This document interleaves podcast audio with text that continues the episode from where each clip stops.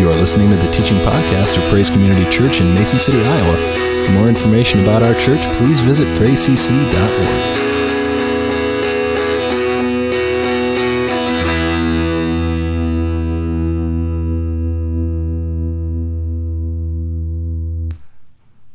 I always think it's just so important to always just be reminded of who we are in Christ. And there's so many uh, words in Scripture that uh, reveal uh, that nature of who we really are in Christ. And I love a video that can kind of go through and just again remind you within a couple of minutes um, who we really are in Christ. Because there's so many things that come at us in life that oftentimes can really uh, cause us to lose focus uh, of who we really are uh, in Christ. And in case you haven't noticed, you know, our society is growing more and more secular by the day.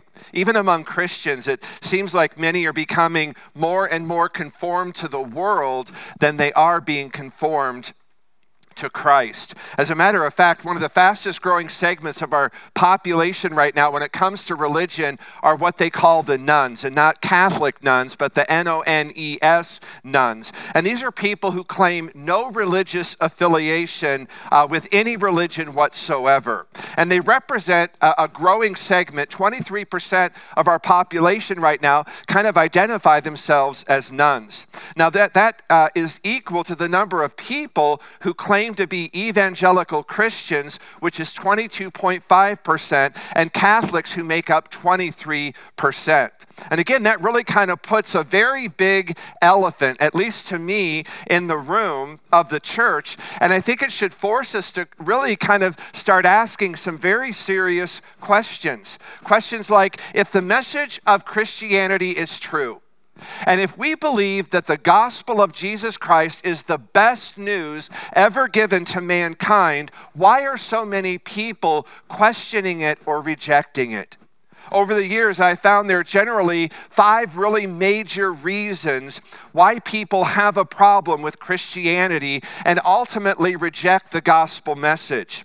This won't surprise many of you, but the number one objection that most people have to the Christian gospel and the church is the problem of evil and suffering. The other four uh, in order of importance are hypocrisy in the church the conflict that many feel between science and scripture, politics and social issues in the church and the number 5 reason that most people you know reject the Christian message and have trouble with the church is because of judgmental Christians. So, this morning, I want to look at the one that seems to always top the list of reasons people struggle with Christianity and ultimately reject the gospel message, and that's the role of suffering and evil. There was a recent poll put out by uh, the Barna Research Association, and they asked a thousand people this question. They said, if you could ask God any one question, and you knew that God would give you an answer, what question would you ask? By and far, the number one answer was why is there pain and suffering in the world? Why do the innocent suffer? Why do bad things happen to good people? Now, let's be fair. Everybody has to deal with this issue, the problem of evil and suffering. It's not just Christians, and it's not just Christianity. It doesn't matter what your philosophy or your worldview is. Suffering and evil, it knows no boundaries. And it doesn't matter what you believe. If something like physical or sexual abuse, desertion, maybe a debilitating disease, or the loss of a loved one has devastated you, then the subject of evil and suffering, it's not just theoretical, it's not just philo- uh, philo- philosophical, it becomes deeply personal.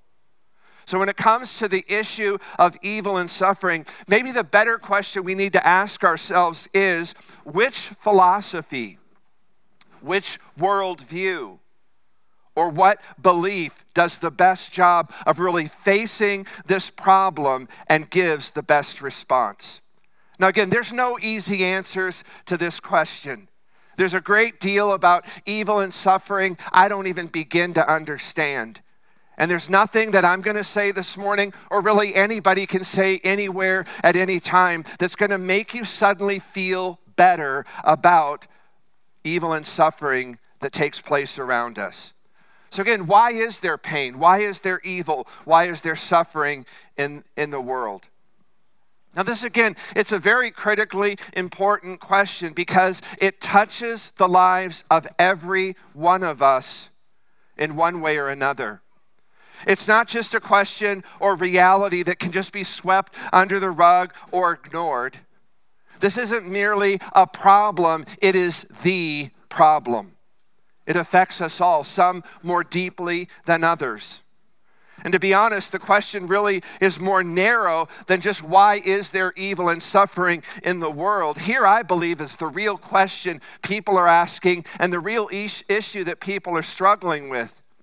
And that's this if there is a God, and that God professes and reveals himself as good, then why do bad things happen to good people? I mean, let's be honest. We're not bothered when bad things happen to bad people or when we feel like someone gets what they rightly deserve. We don't struggle with that, we don't question that. Our problem is when babies die at birth, innocent people are murdered. Terminal disease strikes down people in the prime of their lives.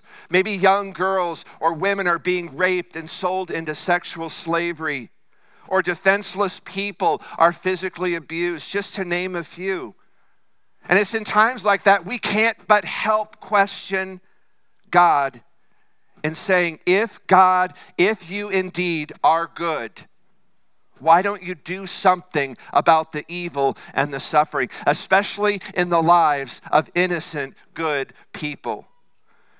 And clearly, we aren't the first people to ever ask that question, and we certainly are not going to be the last. There was a man who lived thousands of years ago, someone you may have never even heard of, who struggled with this very dilemma. His name was Asaph. And to deal with this question, he wrote a song about it. And that song's recorded in the Bible in the book of Psalms, and it's number 73. And in this song, in this psalm, Asaph couldn't understand why God would allow people who love him, who obey him, who serve him, who worship him, to suffer hurt, heartache, trouble, tribulation, pain, suffering, and problems. And he was one of them. I want you to listen to these words. They're in Psalm 73, beginning with verse 1.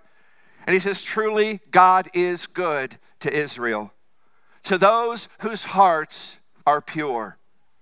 But as for me, I almost lost my footing. My feet were slipping, and I was almost gone.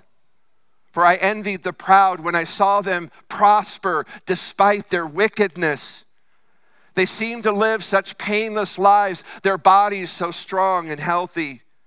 They don't have troubles like other people, they're not plagued with problems like everyone else. They wear pride like a jeweled necklace and clothe themselves with cruelty. These fat cats have everything their hearts could ever wish for. They scoff and speak only evil. In their pride, they seek to crush others. They boast against the very heavens, and their words strut throughout the earth. And so the people are dismayed and confused, drinking in all their words. What does God know? They ask. Does the Most High even know what's happening? Look at these wicked people enjoying a life of ease while their riches multiply. Did I keep my heart pure for nothing? Did I keep myself innocent for no reason? I get nothing but trouble all day long. Every morning brings me pain. If I had really spoken this way to others, I would have been a traitor to your people. So I tried to understand why the wicked prosper, but what a difficult task it is. Not much has changed, has it? We hear these words, and every one of us, we can empathize, we can identify with everything Asaph is saying here. Asaph saw himself as someone who was playing by all the rules, striving to live a godly life, went to the temple faithfully, paid his tithes and offerings, tried to be a good neighbor didn't cheat on his business deals, maybe was a good dad, a great husband, was faithful in his marriage, always striving to do the right thing, and yet he said he was troubled all day long. Every morning brought him pain. Now, we don't know exactly what that pain, what that struggle, what those issues were, if it was physical disease, financial, you know, ruin, family problems. His thinking was basically what is the use of living a godly, innocent life if God is not going to reward me for it? I might as well live like the wicked because they not only get away with it, but it seems they're actually rewarded for it. And then he finally just throws up his hands in, in verse 16 and he said, It's almost impossible to understand why the wicked prosper. And again, all of this goes back to the question that I posed at the beginning of this message. Why do bad things happen to good people, godly people, and why does it seem like the wicked prosper? So, towards answering that question, again, no one can fully understand this. I can't do justice in explaining this fully and completely. You're not going to walk out of here satisfied with everything I have to say this morning. But I want to invite us to consider at least three things as we weigh this issue. First, we got to understand the dynamic of good and evil. Let me just get something out of the way uh, immediately. One approach to the problem of evil is simply to minimize it or just deny that it exists altogether. For example, there are some forms of Eastern religion that say evil is just an illusion. So you take Hinduism, for example. Now, according to Hindu thought, once a person achieves the, the right state of mystical consciousness, evil is absent. And there are religious groups like Christian Science, there are New Age spiritualities out there that embrace a similar view. Now, the problem with this viewpoint is anyone who has ever experienced an unexplained tragedy or suffering in their life simply deep down cannot buy the thought that this evil that they've experienced, this suffering that they're going through, is nothing more than an illusion or just a figment of their imagination. To them, the evil is very real. The suffering is deep, it is personal, it's painful. And it often just leads to the greater problem. And that is, if you can't get rid of evil, if you can't explain it away, then maybe the next step just seems to kind of get rid of or explain away God. In other words, if there is a God, he is most certainly not good. The argument was made a long time ago by the Greek philosopher Epicurus when he said this. He said, Either God wants to abolish evil and he can't, or he can, but he doesn't want to, or he can't and doesn't want to. If he wants to, but he can't, he's impotent. If he can, but doesn't want to, he's wicked. If he is good, he would. If he could, he should. The fact that he doesn't means he can't or he won't. In that case, God doesn't exist. For a lot of people, that explanation is a slam dunk. It's game over, it's problem solved. As simply as I can, let me just lay out the problem with this kind of view. People who want to eliminate God or eliminate a good God essentially kind of run into a brick wall for this one reason. Once you admit the existence of evil, you must also admit the existence of good. Now, we would describe evil uh, as the negative of things that are good. So we may be able to describe someone as immoral, unjust, unfair, dishonest, and we're able to only make those distinctions because there exists some standard or some definition of what moral, just, fair, and honest is. Evil is fundamentally a departure from goodness. Evil cannot exist without the good it opposes. It's not so much the removal of good as it really is the corruption of good.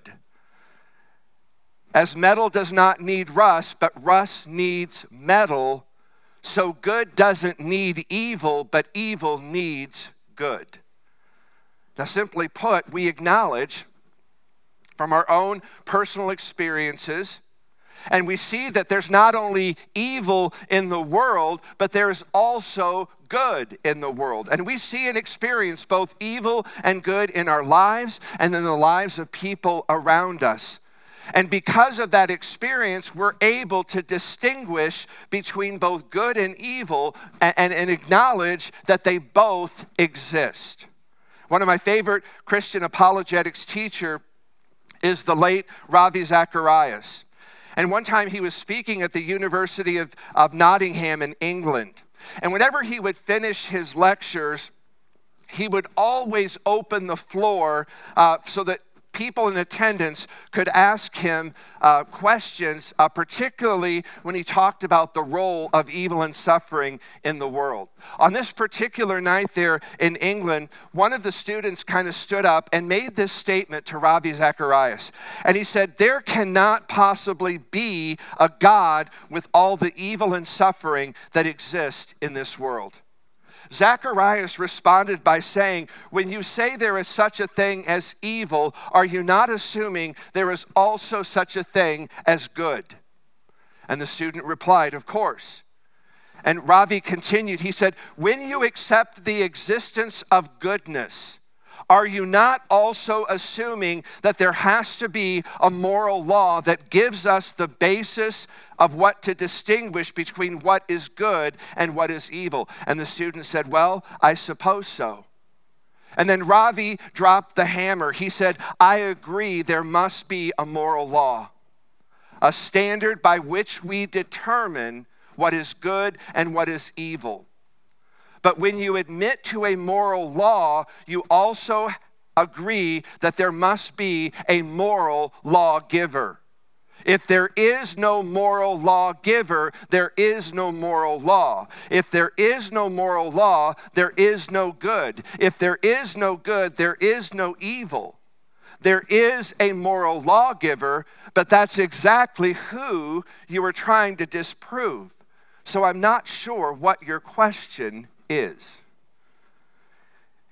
In other words, what Ravi is saying there is he's saying when you throw out the idea of God, you throw out the meaning of good and evil, you throw out the uh, meaning of, of suffering. In an atheistic world, there can actually be no good or evil because there's no absolute standard by which to judge anything as being good or evil, right or wrong. So the problem of evil is rather being an argument against the existence of God. It actually becomes an argument for the existence of God, which leads to the second part of this issue, and that is we must realize or recognize the dilemma of good and evil. When you introduce God, that doesn't solve the problem, it merely exposes the problem. You see, something bothered Asaph that also bothers us. And it goes back to the very first thing that Asaph said about God. And he says there in verse 1 Truly God is good to Israel, to those who are pure in heart. And Asaph acknowledges a very basic fundamental truth about God is that he is good and that he is good to those who are pure in heart, those who are innocent, those that are good. And then he goes on to say this in verse 28 But as for me, how good it is to be near God. I made the sovereign Lord my shelter, and I will tell everyone about the wonderful things you do. Now, uh, Asaph there, he refers to God as the sovereign Lord. Now, that title, sovereign Lord, it simply means the God who is in control of everything.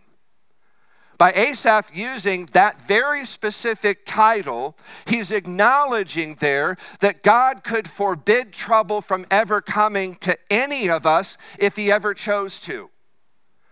He's saying if God is sovereign, if God is indeed in control of all things, that means nothing happens to us unless God either causes it or he allows it. Now we know that God keeps bad things from happening to us. He does it all the time and he does it all throughout Scripture. There was a time where he kept the lions from eating Daniel. He kept the fire from burning Meshach, Shadrach, and Abednego. He kept Noah and his family safe in the ark while the rest of the world around them perished. He kept the giant Goliath from killing David. So we know from our own experience, we know from Scripture that God can keep bad things from happening to us, but He doesn't always do it. So that raises the question if God can keep some bad things from happening to any good person, why doesn't God keep all bad things from happening to every good person? If God could keep something bad from happening to me any of the time, why doesn't God keep bad things from happening to me all the time? Now, you're not going to like the next answer, but I'm here to tell you it's an honest one. From one end of the Bible to the other, God never, ever fully explains why he allows evil and suffering, regardless of how good or wicked the person may be. And the whole book of Job was a testament to this fact.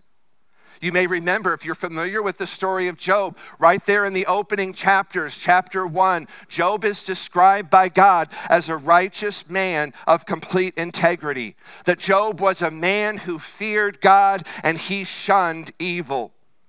And yet, you look at what God allowed to happen in Job's life. He allowed his house, his livestock, his servants, all of his children to be wiped out and eventually even Job's own body to suffer horrible boils from head to toe. Job, and you may remember Job's three friends, all question why would a righteous, good God allow people to suffer? Then basically, you have chapters 3 through 37, and you read of the questions, of the accusations that Job and these three friends, these charges they made against God for what he allowed to come upon Job. And then that patient God, he waits until chapter 38, and then God finally responds but he responds in, in a way that, that just kind of takes you uh, off your footing. Uh, God doesn't answer any questions. He responds to Job and his three friends' questions with more questions. I want to read just one chapter. Now, to be fair, we need to hear these same questions. We need to hear these same verses as if they were being asked of us beginning in there in verse 1. Then the Lord answered Job from the whirlwind, and he said, Who is this that questions my wisdom with such arrogant words or ignorant words? He says, Brace yourself like a man, because I have some questions for you, and you must answer them. Where were you when I laid the foundations of the earth? Tell me if you know so much. Who determined its dimensions and stretched out the surveying line? What supports its foundation? Who laid its cornerstone? As the morning stars sang together and all the angels shouted for joy. Who kept the sea inside its boundaries? As it burst from the womb, and as I clothed it with clouds and wrapped it in thick darkness, for I locked it behind barred gates, limiting its shores. I said, This far and no further will you come. Here your proud waves must stop. Pam, have, have you ever commanded the morning to appear and caused the dawn to rise in the east? Steve, have you made the daylight spread to the ends of the earth? To bring an end to the night's wickedness. As light approaches, the earth takes shape like clay pressed beneath a seal. It's, robed in, it's robed in brilliant color. The light disturbs the wicked and stops the arm that raised it in violence. Bobby, have you ever explored the springs from which the sea come? Have you explored their depths? Janie, do you know where the gates of death are located? Have you seen the gates of utter gloom? Do you realize the extent of the earth? Tell me about it if you know.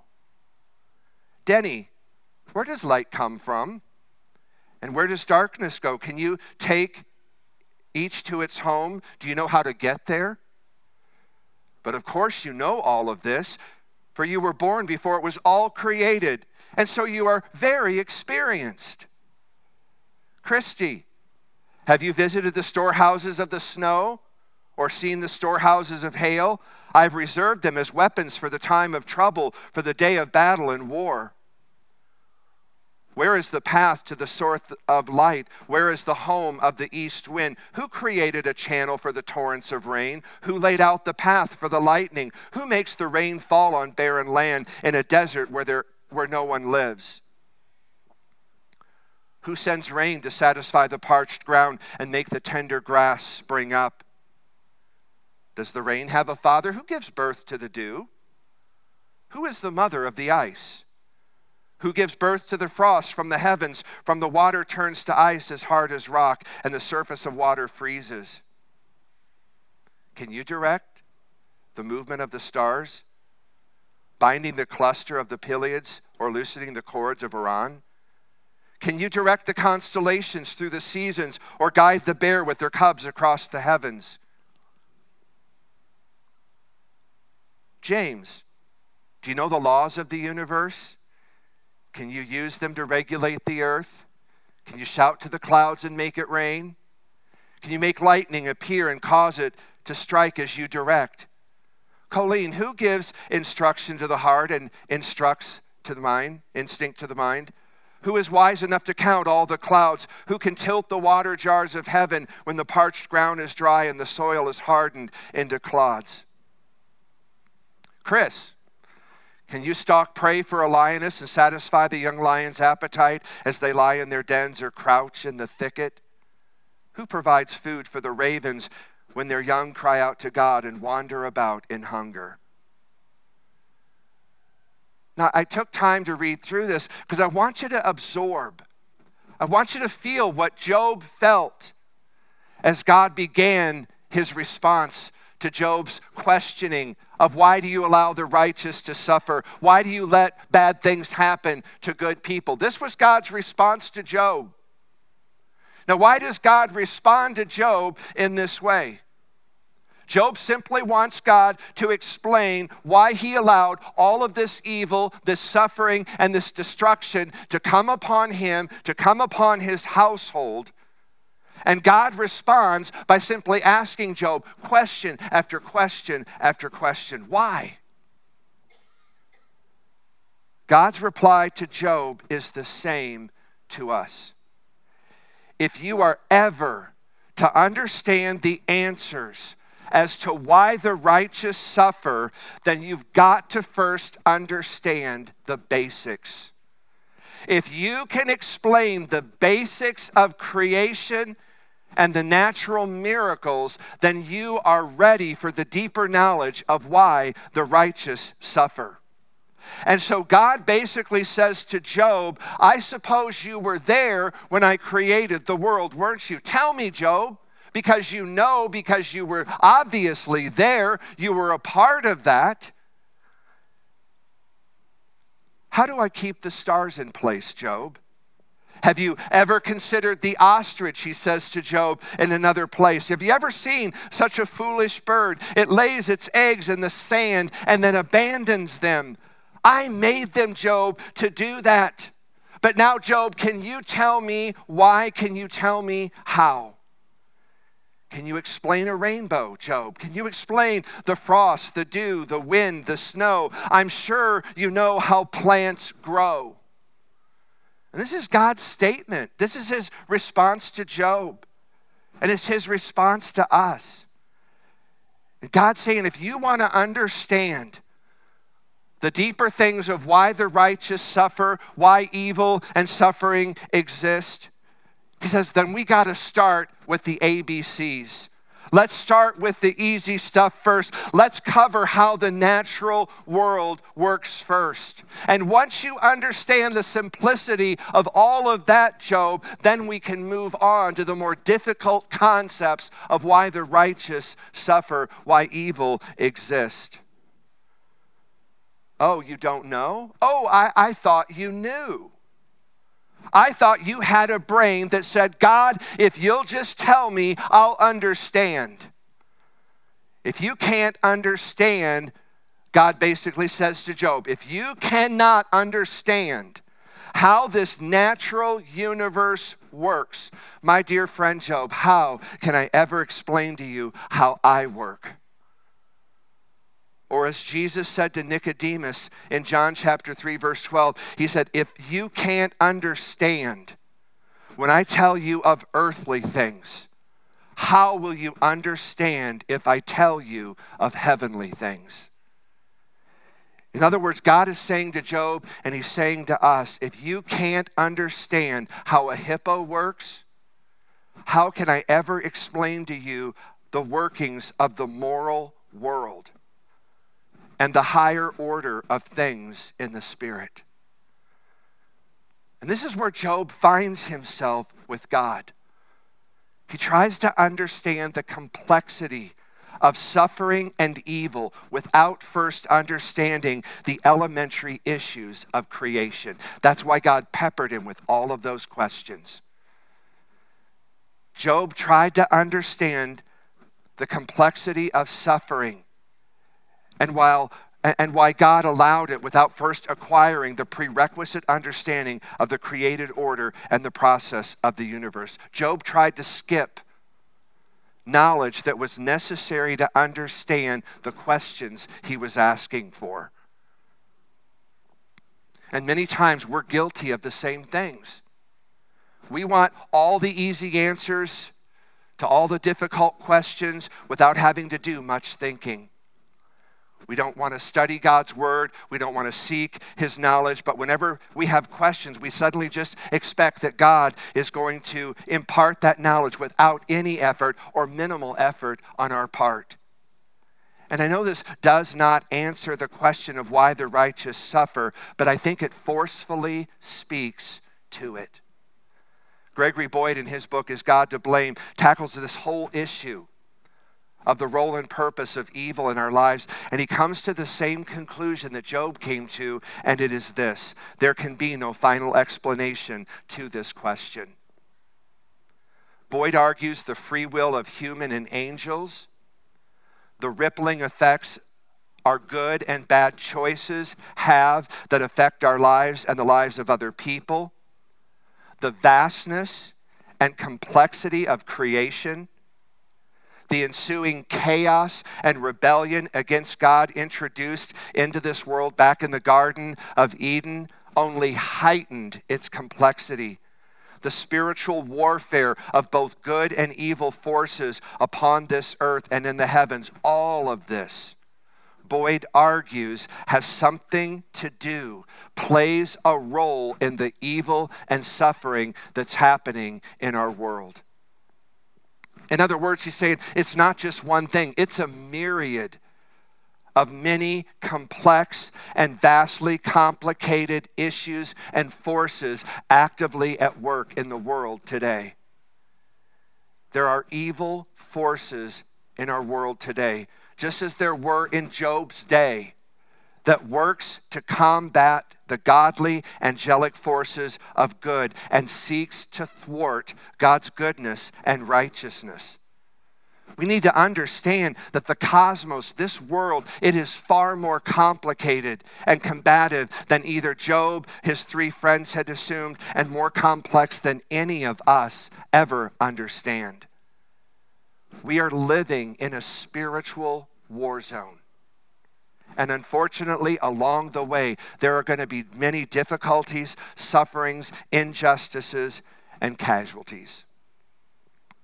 Boyd writes in his book, and he says, The fact that neither Job nor his friends are told about the Satan who began the whole mess reinforces the point. If you go back and, and read the book of Job, Job and his friends, they are not privy to the conversation that took place between God and Satan in chapters 1 and 2. They don't know of that until the end of the story. Job and his three friends are completely unaware of the conversation that took place between God and Satan in the first two chapters. After the first two chapters, the Satan isn't mentioned again. Isn't that interesting? The main characters of this epic poem never learn what we, the reader, know all along. And this is precisely the point of the book of Job. We don't know, and we can't know why particular harmful events unfold exactly as they do. What we can know, however, is why we can't know. And it's not because God's plan or character is mysterious, but because we are finite humans in an incomprehensibly vast creation that is affected by the forces of chaos. The mystery of the particularity of evil, which is no different than the mystery of the particularity of everything, and I underline this, this is so key, is located in the mystery of creation, not in the mystery of God. And given this mystery, we must refrain from blaming each other or blaming God when misfortunes arise. Rather, following the example of Jesus, we must simply ask, what can we do in response to the evil we encounter? If we truly understand anything about God, let it be this His depth of love goes for us the depths of, of his love for us go beyond our wildest dreams. His love for you and for me is always at its fullest, always at its maximum, and it defies human logic and sensibilities. We must all expect and be prepared for confusing experiences along the way. However difficult life is in the war zone, and it is, and for some it is unthinkably difficult it will be worth it for those whose faith and trust ultimately rest in Jesus Christ. As a matter of fact, the Bible says it will be more than worth it. Romans 8, 20, uh, Romans 8 18 says, The sufferings of this present time are not worth comparing with the glory about to be revealed to us. And Paul's saying there's no comparison between the suffering of this world and the eternal glory that awaits those who are Christ. In light of the unthinkable horror that some people have undergone or are undergoing, heaven has got to be one unfathomably wonderful, awesome place. The most fundamental and profound hope the Bible gives us is not that everything now perfectly follows God's will and plan for our lives and for this world, but that someday there is a day coming where God's purposes will be fully, completely done upon this earth as they are in heaven. And until that time comes, we need to remind ourselves of this promise that will help us cope with the evil, the suffering, and the tears and the ambiguous, war torn, vastly complex world we now inhabit. Any other approach, I believe, is foolhardy. Amen? I'm going to pick it up here next week uh, and really kind of start trying to talk about the goodness of God. What does that look like? How does God uh, reveal his goodness to us, especially in the midst of, of evil and suffering? So, this is going to be a message that's probably going to unfold over uh, the next couple of weeks. Let's just go ahead and stand together this morning. Father, again, we just thank you so much for your goodness. We thank you so much for your word. And God, your word tells us so much, it reveals so much to us. If we would only have ears to hear, eyes to see. So I pray, I pray this morning, Father, that you would give each one of us here ears to hear, not, not physical ears, but spiritual ears. That you would give us spiritual ears to hear what the Spirit of the Lord is saying that you would give us not just physical eyes to see, but you would give us spiritual eyes that we can see what the Spirit of the Lord is doing. So, Father, this morning we just ask, Lord, for your presence. We thank you that you are a good God, that you are a compassionate God, that you are a merciful God, that you exist, and that you exist even in the presence of evil and suffering. Not to be overwhelmed by them, not to be outdone by them, But that God, your promises, Lord, is that you will take all of that and you will cause it to work together for good to those who love you and are called according to your purpose. So, Lord, in the midst of a world, in the midst of lives that are suffering from evil, that are suffering from the works of the enemy, Father, may we not ask why, but Lord, the more important question where do we go from here? What is your plan going forward in the midst of this? God, knowing that again, you cause it all and you're committed to working it all together for good. So, God, we just pray, Lord, for just a patient heart. We pray for just a steadfastness in the midst of what we're going through. That God, having stood, we will continue to stand. That God, we will continue to look to you and trust you. That God, you are faithful. And God, we thank you, Lord, that your word, again, just speaks to us. And God, I pray, Lord, that your word would just continue to speak even louder to us, Lord that you would lead us and guide us to those places in your word, God, where you want to reveal yourself to us. And I pray especially for those this morning, Father, that have been touched by great evil and suffering in their lives this morning. Father, I pray again that they would just sense your presence with them in a very powerful way. That God, in the midst of this evil and suffering, it wouldn't be used as a reason to push you away or to deny your existence, but that God, in the midst of this evil and suffering, it would be for every motivation to draw you nearer, to know you more deeply in the midst of what they're going through. We thank you, God, that you do not abandon us. You do not forsake us. You don't leave us no matter what's happening in our lives, you are always there. And you are always committed to doing what's best for us. And so, Father, this morning we just look to you. We trust you. And Father, we just ask, Lord, that you would continue to walk with us despite our questions, despite our doubts, our confusion, God, that you would just continue to walk with us. That you would lead us and guide us, Lord, to just greater places of your presence, of your goodness, of your mercy, of your love. We just again thank you, Father, that you who have begun a good work in us, that you are faithful to commit to complete that. And we just again thank you for all of this. In Jesus' name we pray. Amen. Thanks for listening. For more information about Praise Community Church, including gathering times and events, please visit us at praisecc.org.